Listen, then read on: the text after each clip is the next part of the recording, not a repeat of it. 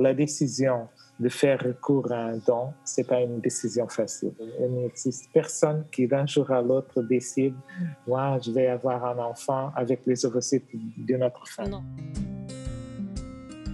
Bonjour, je suis Anne-Lise, maman et journaliste passionnée de parentalité et co-auteur du guide pratique Avoir un enfant à 40 ans ou presque. Je t'accueille sur le premier podcast dédié aux parents tardifs et aux familles atypiques. Tu y trouveras des conseils d'experts et des témoignages de parents quadras, sans filtre et sans tabou. Bienvenue sur Avoir un enfant à 40 ans. Alors que la nouvelle loi bioéthique peine à passer en France, nos voisins européens accueillent toujours plus d'hommes et de femmes désireux de devenir parents sur le tard. Parmi eux, le Portugal s'impose comme une étoile montante de la procréation médicalement assistée.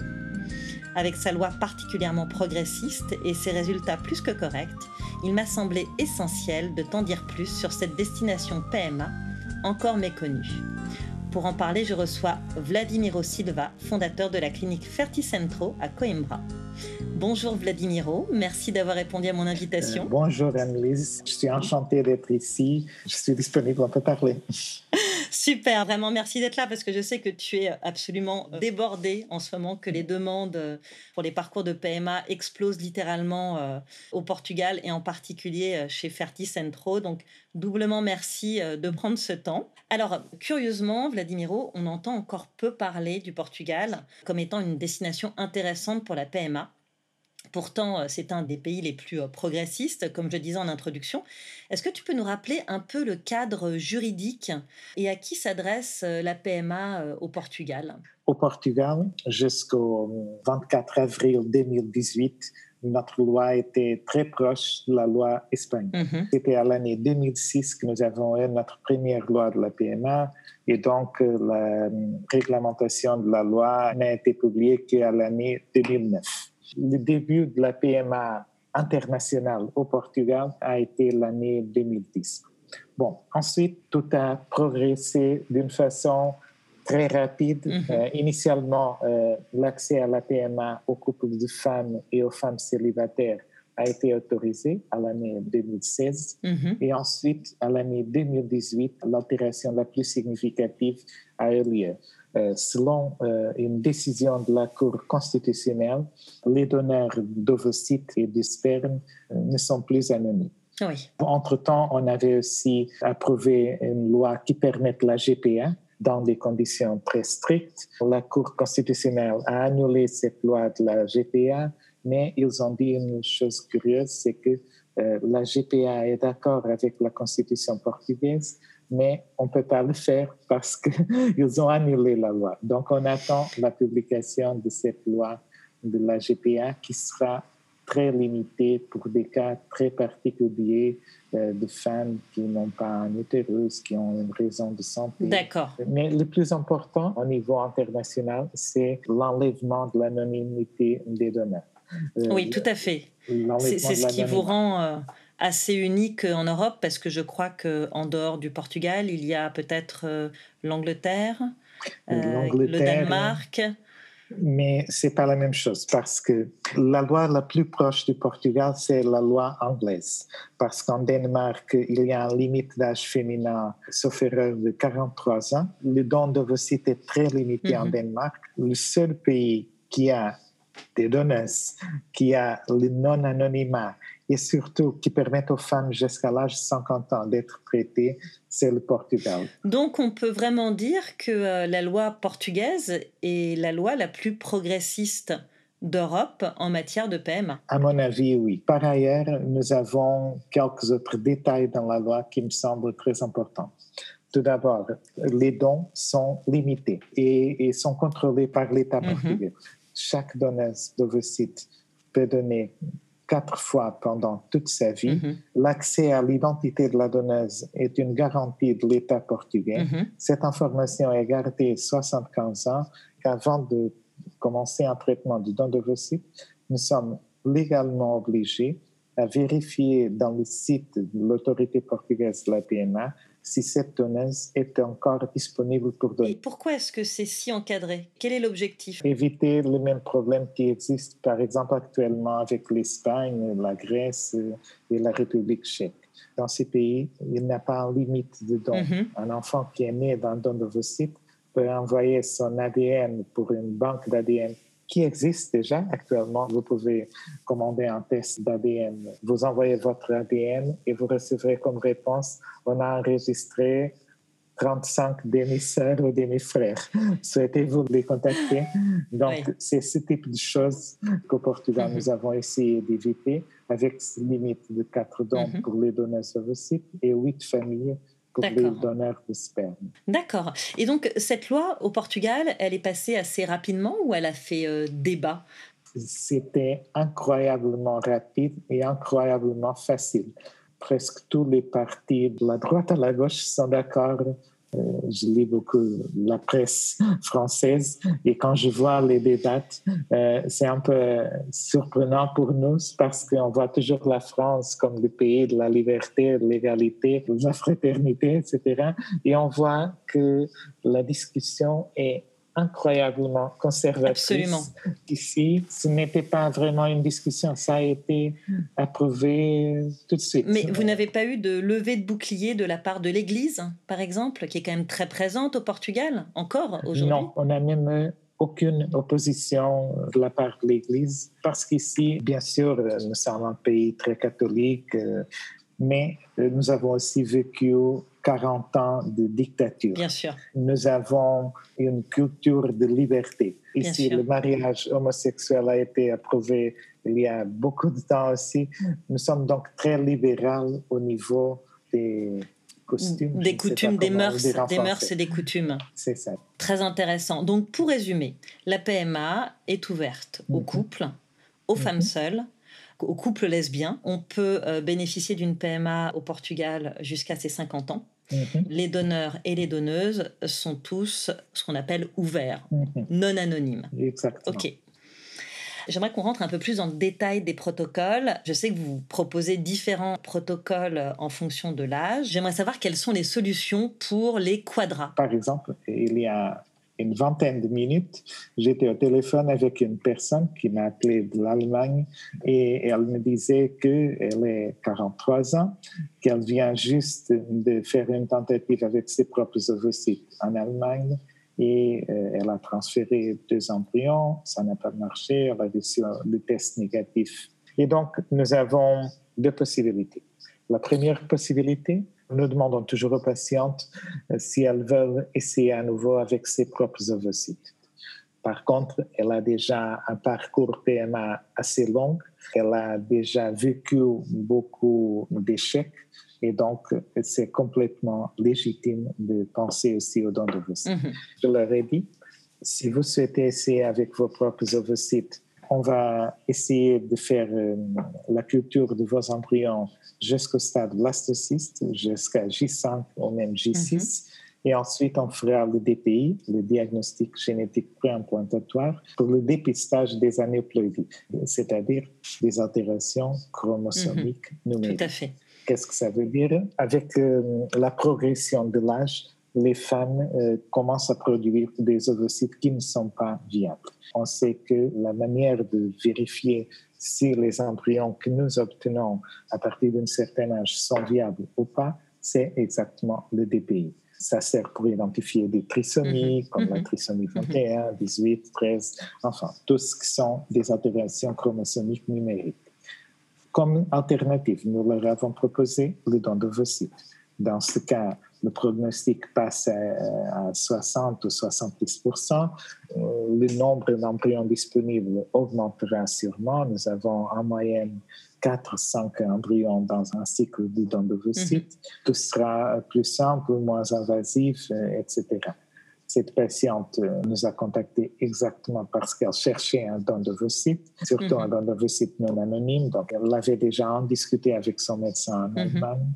Elle attendait juste le test négatif pour continuer son parcours et voilà, pour partir pour la prochaine mhm. étape. En bref, c'est ça. Parfois, il y a des patientes qui me disent Je veux absolument aller au bout, je veux être totalement sûre que. Il est impossible avec mes propres ovocytes et avant de partir pour un don d'ovocytes. De notre côté, on le fera dès qu'il soit médicalement possible c'est une décision très personnelle. Bien sûr, c'est aussi une étape euh, nécessaire parfois pour euh, cheminer vers le don d'ovocytes. Tu me parlais de cette première option, la FIV à 43 ans avec ses propres ovocytes, avec le DPI, vraiment en mettant toutes les chances de son côté. Quels sont les pourcentages de réussite dans ce cas-là précis? Ça dépend de la manière comment on regarde la statistique par exemple, pour une femme âgée 42 ans, le pourcentage de réussite, ça sera 7 à 8% OK. Bien sûr, si on arrive à avoir un blastocyste qui est génétiquement viable, mhm. ça monte à 70% D'accord, oui. Pourquoi? Parce qu'en transférant un embryon viable, on n'aura que le facteur endomètre. Bien sûr. Bien sûr, il y a d'autres facteurs embryonnaires qui sont plus rares qui peuvent aussi affecter, mais en principe, en général, si on a un embryon génétiquement viable, c'est que l'utérus qui compte. OK. Alors là, on vient de parler euh, du don d'ovocytes. Vous proposez également des doubles dons pour euh, les mhm. femmes seules. Donc là, ça consiste à rajouter une paillette de sperme oui, exactement. On augmente aussi du coup les chances de grossesse. La nature a été beaucoup plus généreuse avec les hommes qu'avec les femmes. Les 45 ans des hommes sont les 35 des femmes. Même Mick Jagger, il a un enfant il y a deux ans ou quelque chose comme ça. On sait que la qualité du sperme va diminuer à partir des 45 ans, mais c'est une diminution progressive pour la grande majorité des hommes, le recours au double don sert quand il n'a pas un partenaire masculin, bien sûr, c'est inévitable, mm-hmm.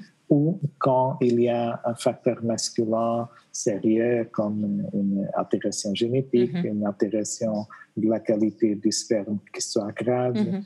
Théoriquement, nous ne conseillons pas le double don comme une manière de maximiser les chances de grossesse pour un couple dans lequel l'homme a des spermatozoïdes apparemment normaux. Bien sûr. Est-ce que vous proposez également le don d'embryons Oui, les embryons, à partir du moment où ils sont congelés, peuvent rester congelés pendant trois ans. À partir de ces trois ans, il y a quatre destins possibles pour les embryons. On peut renouveler la congélation mm-hmm. pour une autre période de trois ans. On peut utiliser les embryons pour essayer d'avoir un deuxième enfant mhm. ou pour essayer à nouveau dans le cas où ça n'est pas marché à la première mhm. fois. Les embryons peuvent être donnés à la science pour la recherche mhm. scientifique. Les embryons peuvent être détruits ou les embryons peuvent être donnés à des autres patientes, euh, soit des couples, soit des femmes seules. Et dans ce cas, les embryons qui sont disponibles pour être donnés, ce sont toujours des embryons qui ont été congelés pendant un minimum de trois ans mhm. et qui ont été donnés, euh, et les propriétaires de ces embryons, soit une femme, soit un couple hétérosexuel ou, ou un couple de femmes, ont signé une autorisation pour donner ces embryons à, une autre personne. Quelle est la différence fondamentale entre le double don et le don d'embryon? Le coût n'est pas du tout le même, mais euh, finalement, on est juste à une étape de différence. Oui, le don d'embryon est fait avec des embryons surnuméraires. Tu veux dire qu'ils sont de moins bonne qualité? Probablement, ils ne sont pas des premiers choix. Quand euh, nous faisons un traitement, soit un don d'ovocytes, soit un traitement avec les ovocytes de la femme, nous essayons de faire le transfert du meilleur embryon ou des deux meilleurs embryons et les autres embryons sont congelés.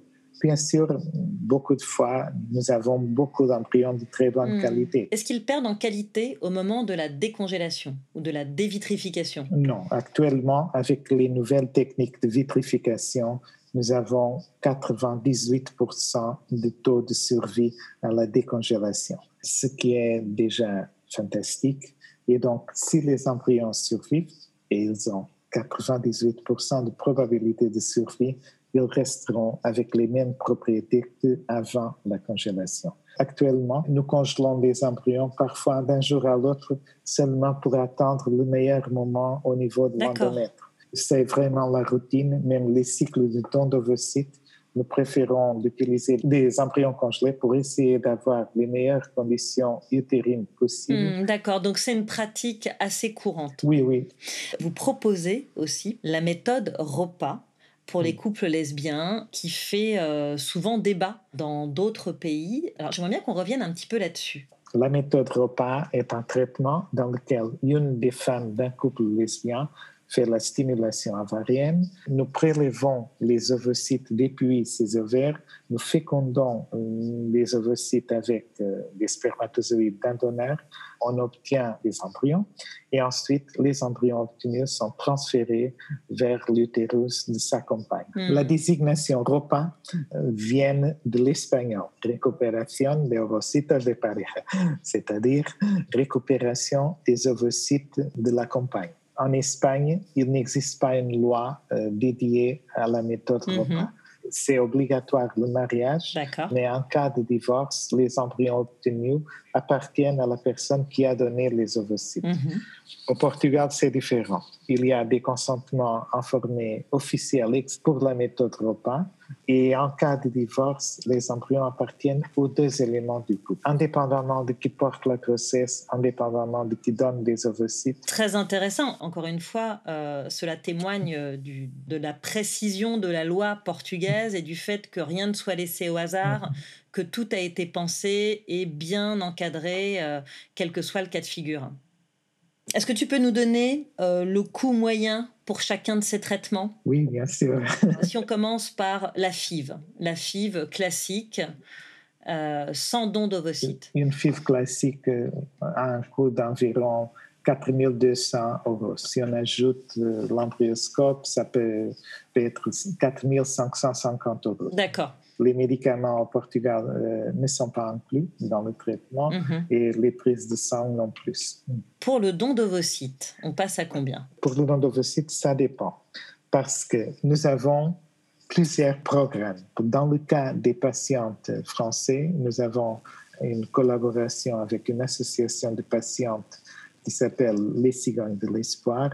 Les membres de cette association ont une, une réduction de coûts le traitement avec tout compris, disons, à un coût de 5 720 euros, lorsque euh, le coût général est de 6 440 euros.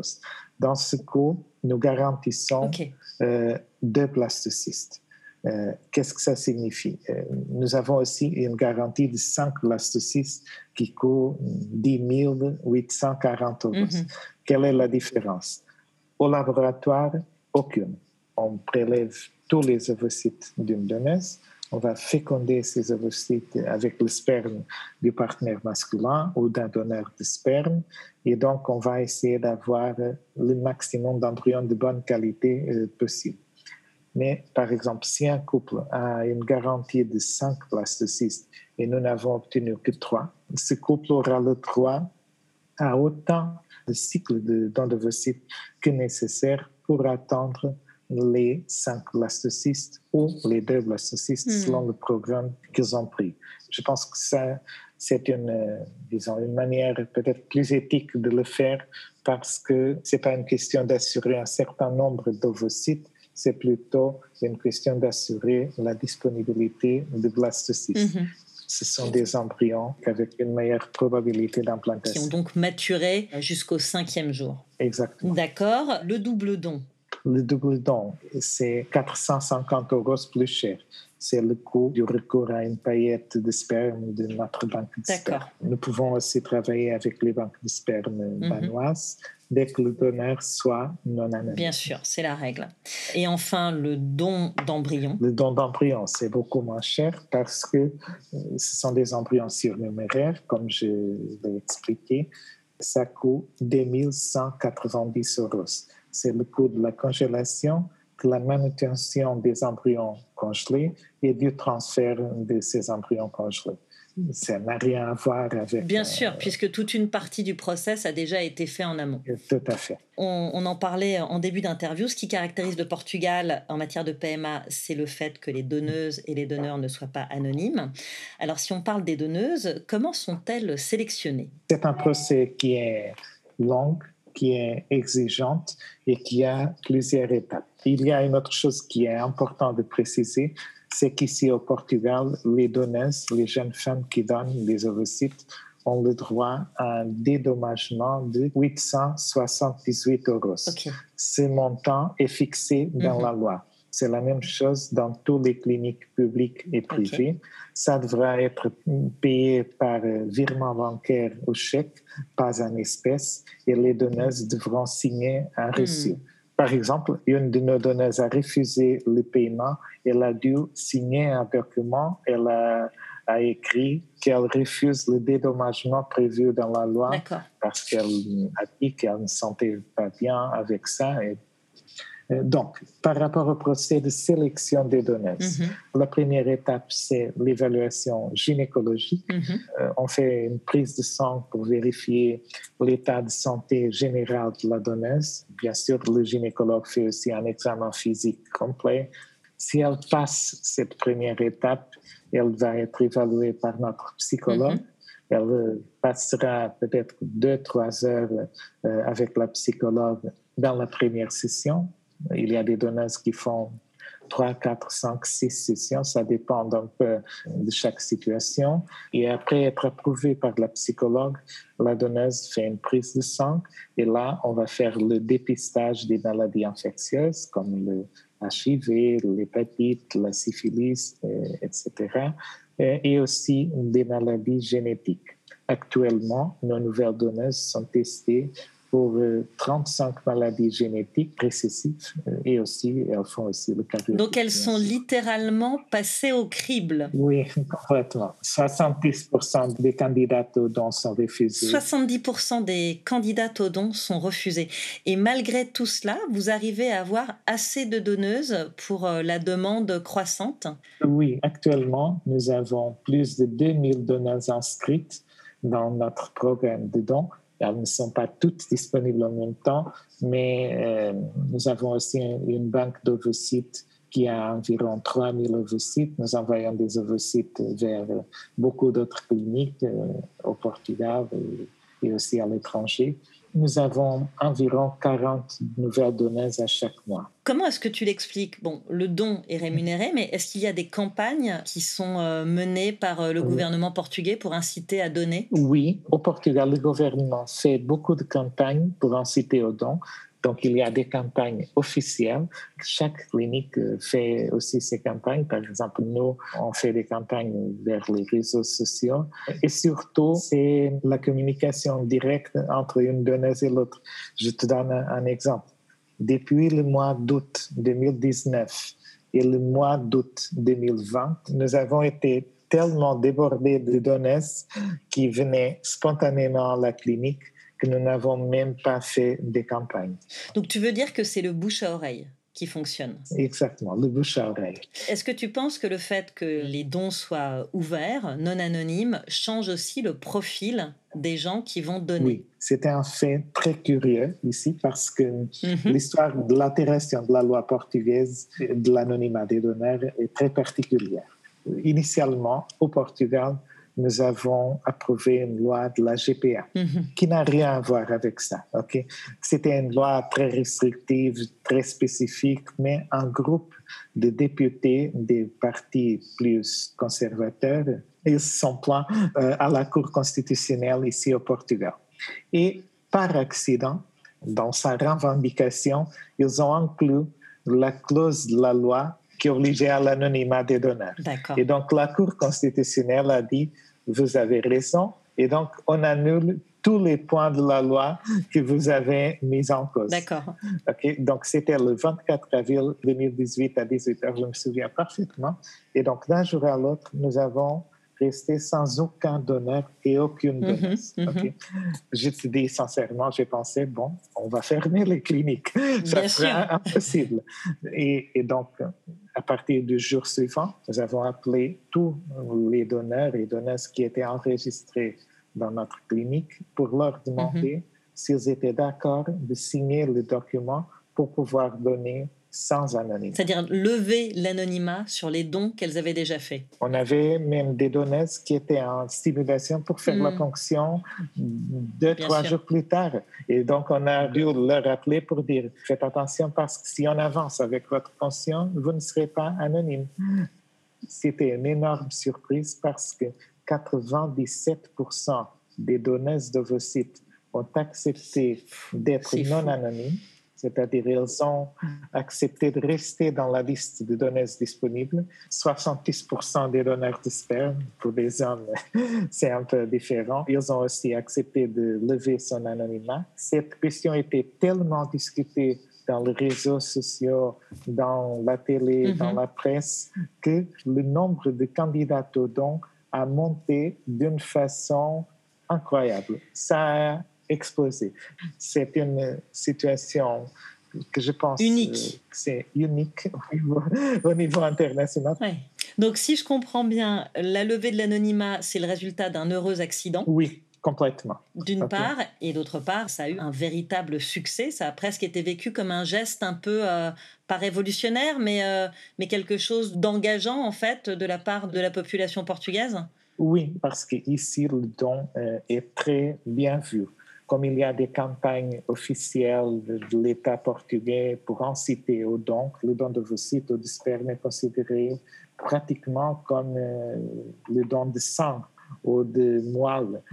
C'est un geste altruiste. Nous sommes à Coimbra, une ville universitaire qui a 25 000 mhm. étudiants universitaires, une population très jeune qui travaille dans les instituts de recherche, dans les hôpitaux, etc. C'est une population très informée mhm. et qui a une culture euh, de solidarité. Les personnes sont très fières d'être donneurs. Même dans les fêtes universitaires, on a un petit cabinet là-bas et tout le monde veut prendre des photos, euh, des brochures, etc. Ils publient dans l'Instagram, sur Facebook, ces photos. À dire, moi, je suis très fière d'être donneuse, d'être donneur. C'est un modèle très inspirant pour euh, le reste de l'Europe. Euh, c'est bien que ça, existe. Par ailleurs, je suis persuadée que le fait que ça soit complètement ouvert. Euh, il n'y a pas le sentiment de pratiquer quelque chose qui n'est pas bien vu, quelque chose qui devrait être caché. C'est la transparence la plus totale. Totale, complètement.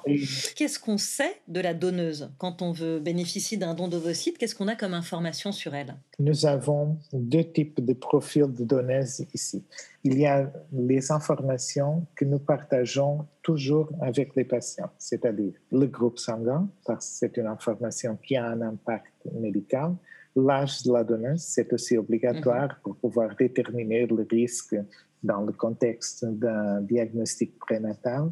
Et ensuite, les caractéristiques phénotypiques. On vous dira quelque chose comme la donneuse 1, 2, 3, 4, elle est A+, mm en 3 mhm. ans, euh, caucasienne d'origine portugaise. Mm -hmm. Elle fait 1m65, euh, elle a les yeux mhm. marrons, les cheveux marrons. Ça, c'est l'information qu'on donne pour 100% des donneuses et aussi la liste d'examens auxquels euh, elles ont été soumises. Il y a mhm. par contre, dans les donneuses plus récentes, des donneuses sur lesquelles nous avons préparé un profil C'est notre psychologue qui a préparé un petit sommaire de ses caractéristiques, euh, disons, sociales.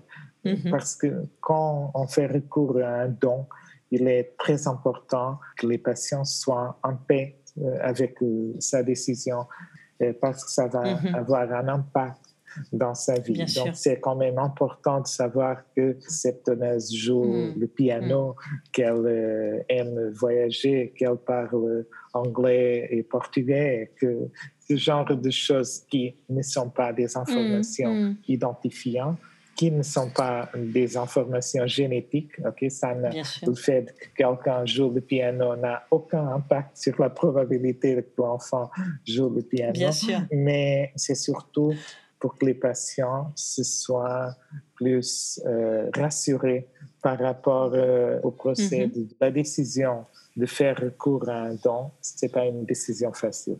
Il, n'existe personne qui d'un jour à l'autre décide, moi, je vais avoir un enfant avec les ovocytes d'une autre femme. Non, a priori, c'est pas l'idée qu'on a à la base quand on veut faire un enfant. C'est une chose auquel les personnes sont obligées parce que la décision, c'est entre recourir à un don ou ne pas avoir des enfants, ou peut-être l'adoption, bien sûr. Bien sûr.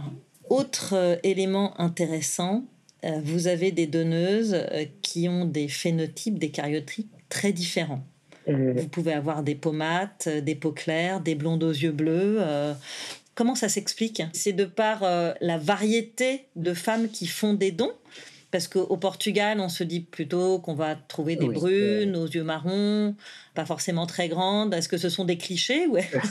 Bon, ce sont des clichés, mais euh, en fait, euh, c'est vrai que la majorité de la population portugaise est un peu comme moi. Bien sûr, il y a beaucoup plus de blondes aux yeux bleus en Suède qu'au Portugal. Euh, il y a bien sûr des phénotypes qui sont plus fréquentes ici. Chez Ferticentro, euh, nous avons l'avantage d'avoir des cliniques qui cherchent des donneuses. Jusqu'à présent, nous avons toujours été capables de trouver des donneuses euh, pour tout le monde ici. Donc, au Portugal, nous avons un type de métissage de la population peut-être un peu mhm. différent des pays du centre de l'Europe, dans lesquels euh, la population d'origine africaine, par exemple, est plus récente. Hmm. Ils ont émigré peut-être euh, il y a 10 ans, 20 ans, quelque chose comme ça lorsqu'ici, ils sont ici depuis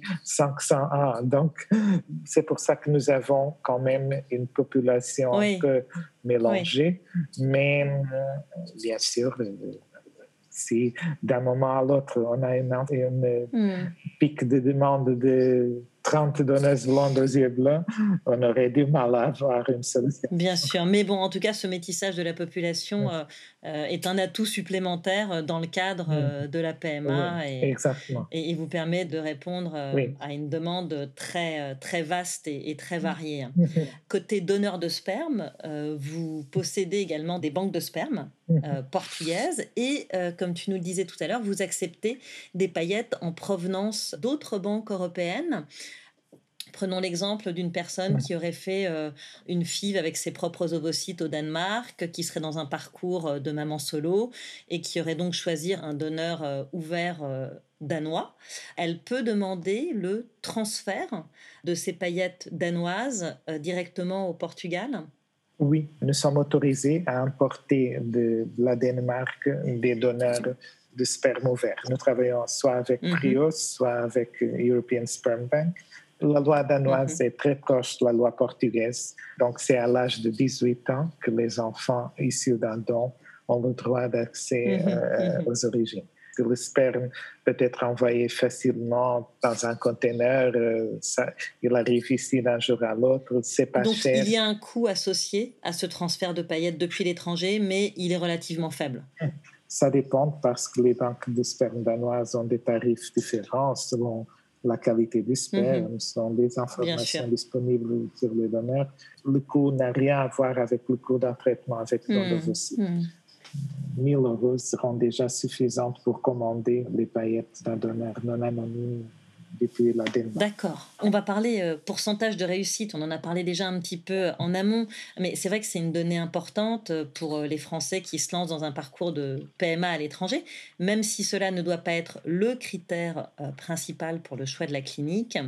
Est-ce que tu peux nous donner les taux de grossesse et de naissance, si tu les as? Mais je sais que c'est pas facile d'avoir les taux de naissance parce qu'on n'a pas toujours le retour des patientes en fonction des si on prend un don d'ovocytes, quel serait le taux moyen de grossesse? Bon, tout d'abord, il faut préciser une chose, parce que c'est important.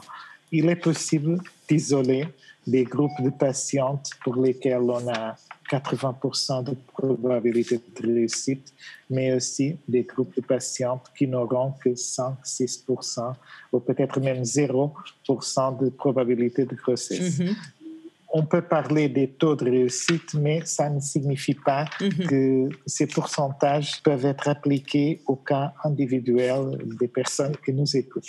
Ok, donc je préfère donner des pronostics euh, personnalisés. Une autre chose qui est importante, c'est que ça dépend aussi de la manière comme nous regardons la statistique. D'accord. Et je vais te donner un exemple euh, concret. Mhm. Les résultats d'un don de c'est le même un peu partout ça mhm. sera toujours entre 60 et 70% Ça signifie que nous avons mhm. fait les statistiques plusieurs fois.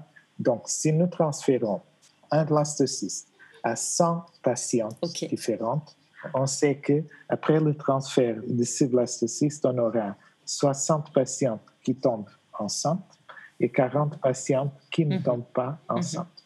Si on transfère un deuxième embryon aux 40 patientes qui n'ont pas tombé enceintes, on aura 24 mhm. patientes qui tomberont enceintes et 16 patientes qui ne tomberont pas enceintes.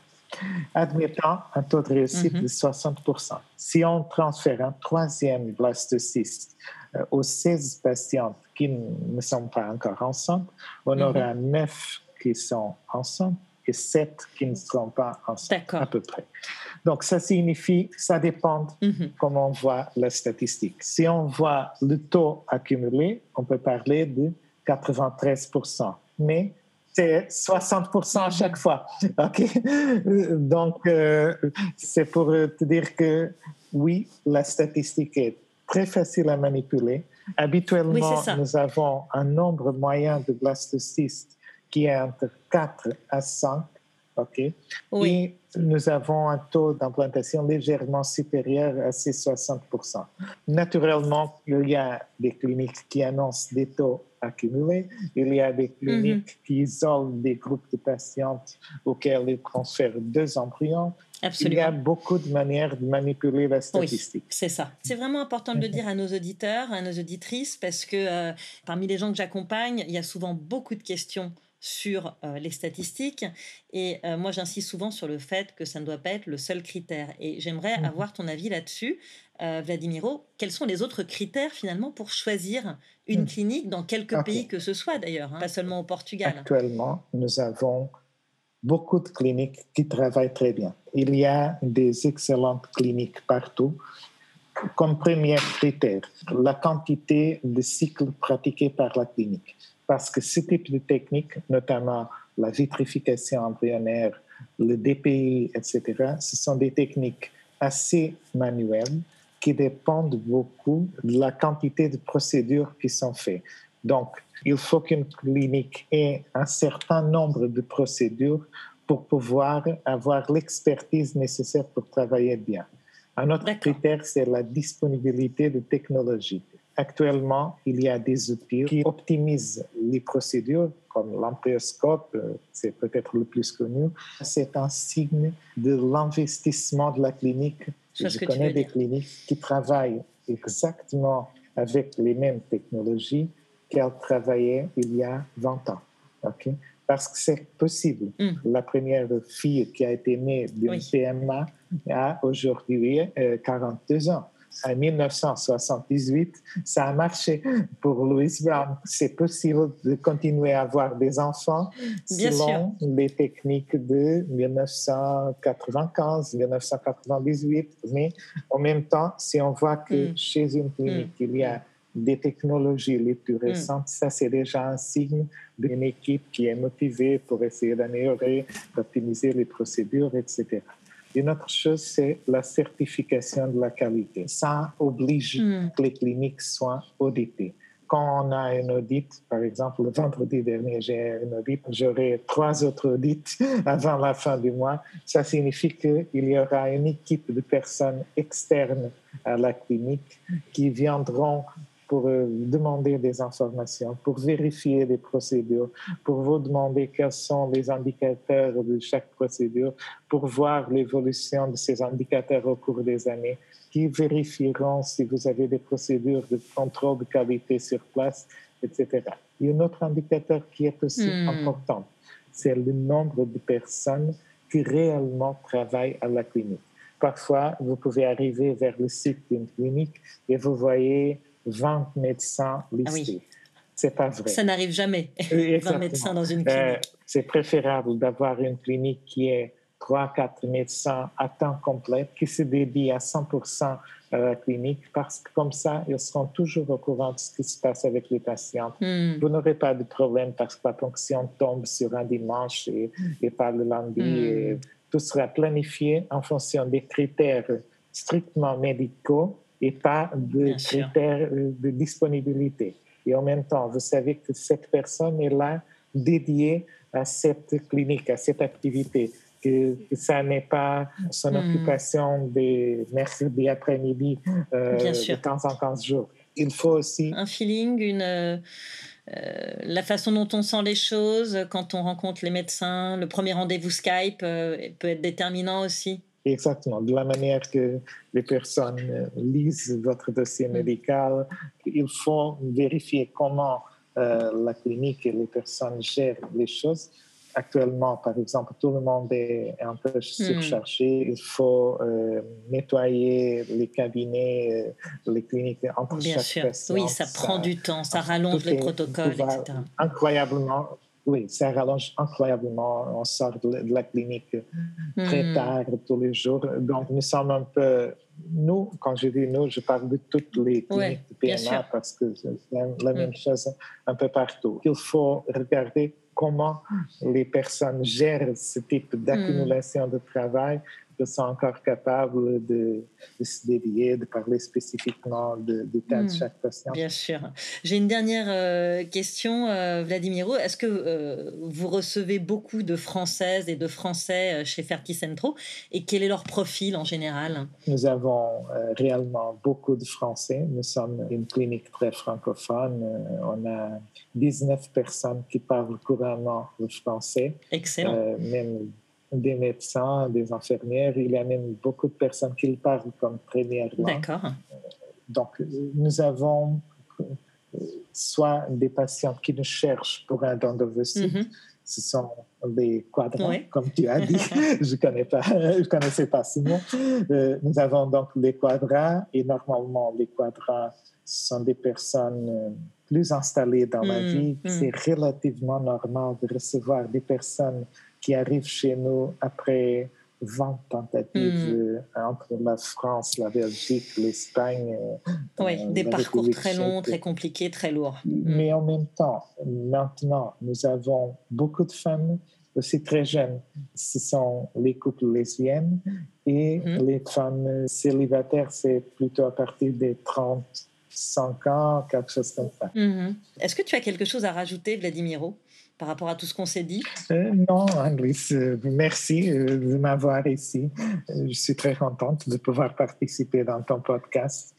J'étais trouvé par hasard dans une recherche accidentelle et nous avons commencé à parler parce que j'ai trouvé le fait très intéressant et, et surtout parce que par curiosité, j'avais prévu faire une conférence exactement avec le même titre que ton livre. et, sur le fait d'avoir des enfants à 40 ans. Exactement. Bah oui, parce que c'est une tendance euh, mondiale, en fait. Hein, exactement. et donc, c'était dans la préparation de cette conférence que j'ai trouvé ton site et voilà, nous avons commencé à parler. Je pensais jamais à être ici et donc, pour moi, c'est un honneur.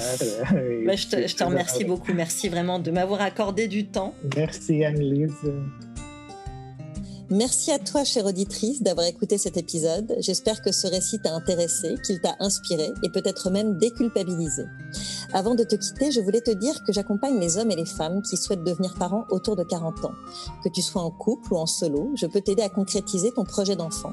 Je propose des rendez-vous découvertes d'une heure et il me reste quelques créneaux la semaine prochaine.